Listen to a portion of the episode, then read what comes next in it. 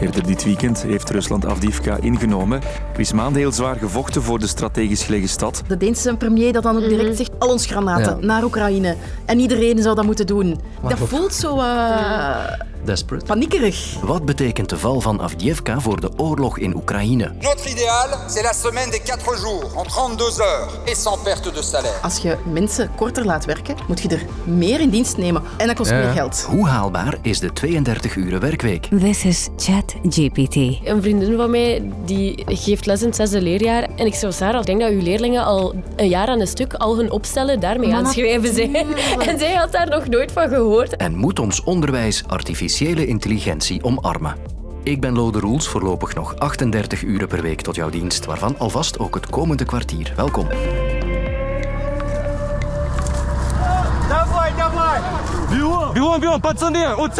Wat je hoort zijn Oekraïense soldaten die zich in allerijl terugtrekken uit het stadje Avdiivka.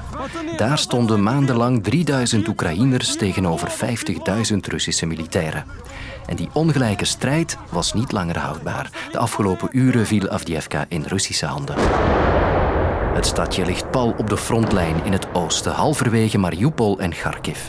Het is niet alleen symbolisch, maar ook strategisch belangrijk. En is de val ervan dan ook niet tekenend voor de hele oorlog, die voor de Oekraïners lijkt te sputteren?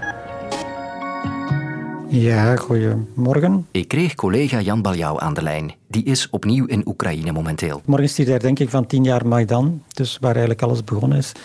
En dan uh, heb je 24 uh, februari de herdenking van twee jaar oorlog. En ik vroeg hem of Oekraïne op dit ogenblik de oorlog aan het verliezen is. Ja, het, gaat eigenlijk al moeilijk voor Oekraïne, ja, laten we zeggen sinds de herfst, toen dat uh, zomeroffensief is uh, mislukt. Toen uh, was duidelijk dat Oekraïne toch een, een moeilijk moment tegemoet ging. En daar is dan de afgelopen maanden nog bijgekomen dat de hulp die Oekraïne gekregen heeft van het Westen, ja, dat die ook uh, niet meer zo goed doorkomt. Hè. Vanuit Europa loopt die steun moeilijk, omdat je zit met uh, verschillende landen die, die, het overeen, die met elkaar overeen moeten komen. En in de Verenigde Staten ja, zit die steun geblokkeerd door het verzet van de Republikeinen. En in eerste plaats natuurlijk het verzet van presidentskandidaat uh, Donald Trump. Nu zien we dat dat, dat, gebrek aan militaire hulp dat dat zware gevolgen heeft. De val van Avdiivka heeft daar duidelijk mee te maken. Er is een enorm tekort aan munitie, artilleriegranaten vooral. En daarnaast is er ook nog een tekort aan manschappen. Dat is natuurlijk iets dat Oekraïne intern moet oplossen. Alhoewel erbij moet gezegd worden dat Rusland op dit moment ook zware verliezen heeft geleden en op dit moment niet echt in staat lijkt om een echte doorbraak te, te forceren om bijvoorbeeld uh, de hele provincie Donetsk in te nemen. Ja, blijkt nog maar eens hoe afhankelijk Oekraïne toch is en blijft van westerse hulp. En als die uitblijft, Jan, dan ziet het er toch niet zo goed uit voor hen. Nee, de meest pessimistische voor, vooruitzichten spreken over ja, nog enkele maanden. Dus dat het dan tegen de zomer zo afgelopen kunnen zijn. Nu, je merkt in, in oorlogen dat uh, ja, als, als, als het, het moreel zakt en de motivering afneemt, dat het dan heel snel kan gaan. Uh, dat dan ja, de, uh, de, echte frontlijnen instorten. Dat is momenteel nog niet het geval, omdat Oekraïners nog altijd heel gemotiveerd zijn om het gevecht aan te gaan. Maar natuurlijk, ja, ze moeten wel de middelen en de manschappen hebben om, om op dit moment dat Russisch overwicht tegen te gaan. Ja, wat heeft Oekraïne dan volgens jou nodig om het momentum te bewaren? Ja, het probleem denk ik voor Oekraïne is dat tot nu toe de urgentie uh, in Europa absoluut niet was doorgedrongen. En uh, je merkt nu dat met de val van Avdiivka het besef wel is gekomen dat het uh, ja, nu of nooit is. Dat je niet te lang meer moet nadenken over wat, wat je kan doen om Oekraïne te helpen, maar dat je ja, concrete dingen moet doen. En dat was ook uh, toch wel nogal emotionele oproep zaterdag van de Deense premier Frederiksen eh, op de veiligheidsconferentie in München. Van, ze zei van ja, we moeten geen dingen achterhouden voor Oekraïne. We moeten alles geven wat we hebben. Dus zij, zij kondigde bijvoorbeeld aan dat... Uh, ook dat Denemarken zijn volledige artillerie aan Oekraïne zal, zal geven. From the Danish side, we, we decided to donate our entire artillery. We have ammunitions that we don't have to use ourselves at the moment that we should deliver to Ukraine. Ze zei ook van ja, er is heel veel luchtafweer um, die we nu niet nodig hebben, die we ook aan Oekraïne uh, kunnen geven. Dus uh, de, de, oproep was een beetje van ja, ga zoeken waar er nog zaken zijn, militaire zaken zijn die Oekraïne dringend nodig heeft en geef die zo snel mogelijk. Dus wacht daar niet mee. Er is hier bij VRT Nieuws een team waar ik grote bewondering voor heb. De planners. Hallo. Hallo, goedemorgen. Zij goochelen de hele dag met cijfers en uren om onze werkroosters te maken. En planner Bruno die boog zich vandaag over mijn werkweek. Een gewone dag, zoals bij het kwartier, plannen wij in van 9 uur tot 17 uur 21. Dat is in totaal 8 uur 21. Daar wordt 45 minuten maaltijdpauze afgetrokken en dan kom je aan 7 uur 36. Als je dat maal 5 doet, 5 dagen per week, kom je exact aan 38 uur. Een 38 week dus, zoals bij heel veel mensen. Maar als het aan PS-voorzitter Paul Magnet ligt, dan zijn we op weg naar een 32 week, met behoud van loon. Dat zei hij gisteren op zijn kiescongres. Vier dagen per week is inderdaad een ideaal. Als je vier dagen kan werken, ben je in betere vorm en kan je langer werken. Er zijn veel te veel mensen vandaag die ziek zijn omwille van het feit dat hun job heel hard is.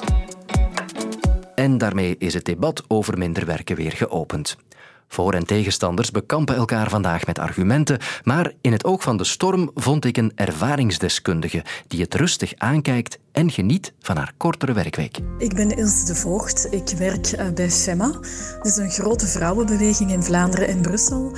En sinds een goede twee jaar werken wij in de 32 uren werkweek. Dus ik werk alle dagen behalve vrijdag. Vrijdag is mijn vrije dag. Ik vind het heel fijn omdat het mij veel meer lucht geeft in mijn werkdagen. Ik hoef me niet bezig te houden met wanneer ik een huisarts moet plannen of een gynaecoloog of een tandarts of voor mijn kinderen dingen. Ik probeer zoveel mogelijk op mijn vrije vrijdag te plannen. Maar ook uh, bijvoorbeeld eens een koffie gaan drinken met een vriendin. Um, ik ruim ook tijd voor mezelf dus hè, om eens te gaan wandelen met een podcast bijvoorbeeld. Dat geeft mentale rust in mijn hoofd om de rest van de week goed gefocust op mijn ja, betaald werk bij FEMA, om mij daarmee bezig te houden. Tijd om er een expert op los te laten. Ja. Arbeidswetenschapper Stan de Spiegelaren kan mij helpen. Hij is gastprof aan de UGent en lid van de denktank Minerva. En ik heb in het verleden veel onderzoek gedaan naar het uh, vierdagen werkweek. En ook momenteel doe ik onderzoek samen met het uh, planbureau en collega's aan de Universiteit Gent naar de implementatie van een vierdagen werkweek. Dus hoe zit het nu? Zo'n kortere werkweek, is dat haalbaar of niet? In verschillende stapjes is dat zeker haalbaar volgens mij. We zijn van een zes dagen werkweek naar een vijf dagen werkweek gegaan. We hebben vakantiegeld gekregen, we hebben een dertiende maand gekregen, we hebben ziekteverlof gekregen. En op zich is een verdere reductie van de arbeidstijd met 1 uur, 2 uur of op termijn richting een 35 of een 32 uur week is een volgende stap daarin. Dus dat is zeker in het licht van de geschiedenis een haalbare kaart. Dat is duidelijk. Maar waarom? Wat zijn de voordelen dan? Als we vooral kijken naar de argumenten voor de ondernemingen in dit geval, want daar gaat het debat toch vaak over. Waarom is het haalbaar voor een werkgever, een onderneming?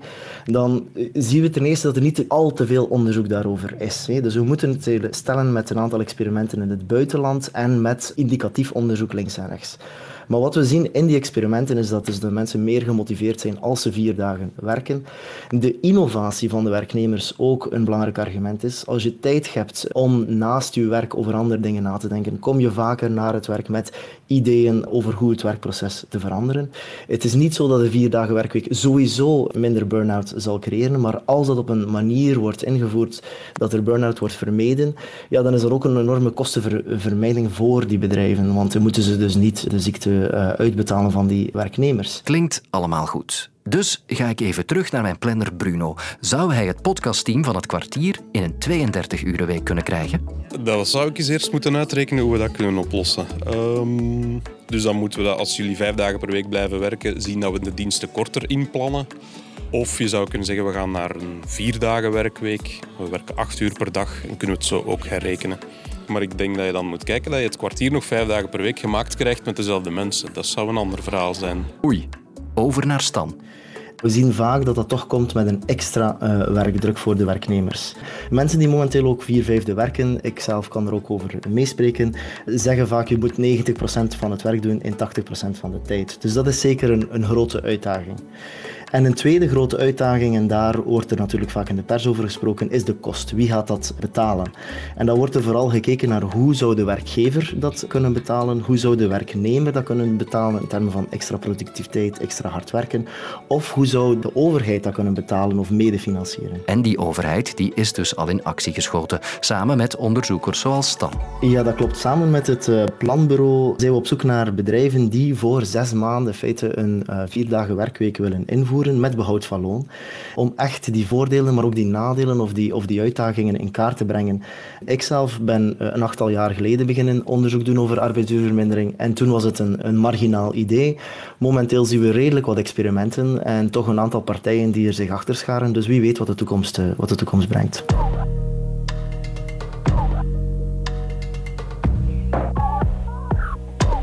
Als ik terugdenk aan mijn tijd op de middelbare school, dan zie ik het zwarte schrijfbord vooraan in de klas met witte krijtjes en een bordenwisser waar heel veel stof uitkwam. Het dichtstbijzijnde elektronische toestel, dat moet de telefoon van het secretariaat geweest zijn. Maar dat is verleden tijd. Nu zijn digiborden en laptops niet meer weg te denken uit de klas. En ook artificiële intelligentie eist steeds meer zijn plaats op. Voor het vak Nederlands is dat wel handig om aan ChatGPT te vragen om uw schrijffouten uit een tekst te halen. Ik vind ChatGPT makkelijker en sneller dan Google om te gebruiken. Als ik een verslag moet schrijven en dat is niet lang genoeg, dan eh, vraag ik dat aan ChatGPT om dat een beetje langer te maken voor mij. Het is duidelijk dat de leerlingen al helemaal mee zijn. Maar dat geldt vaak nog niet voor leerkrachten, dat zegt de Vlaamse scholierenkoepel. Leerkrachten zijn vaak heel negatief over artificiële intelligentie, terwijl dat scholieren juist heel positief daarover zijn. Meestal is het op heel veel scholen nog heel vaag. De ene leerkracht laat het wel toe, de andere juist weer niet. De ene leerkracht gaat ermee aan de slag en de andere leerkracht is er precies doodsbang van. Dus die duidelijkheid zou wel voor scholieren heel fijn zijn. En dus vragen ze om artificiële intelligentie toe te laten in de klas en daar ook duidelijke regels over op te stellen. En deze expert vindt dat alvast een goed idee. Ik ben Isaac van der Mazen. Ik ben een uh, projectmedewerker educatie bij BrightLab. Dat is een educatieve organisatie voor stemonderwijs. En ik zit ook op het AMAI-project dat burgers positief wil informeren over de maatschappelijke mogelijkheden met artificiële intelligentie.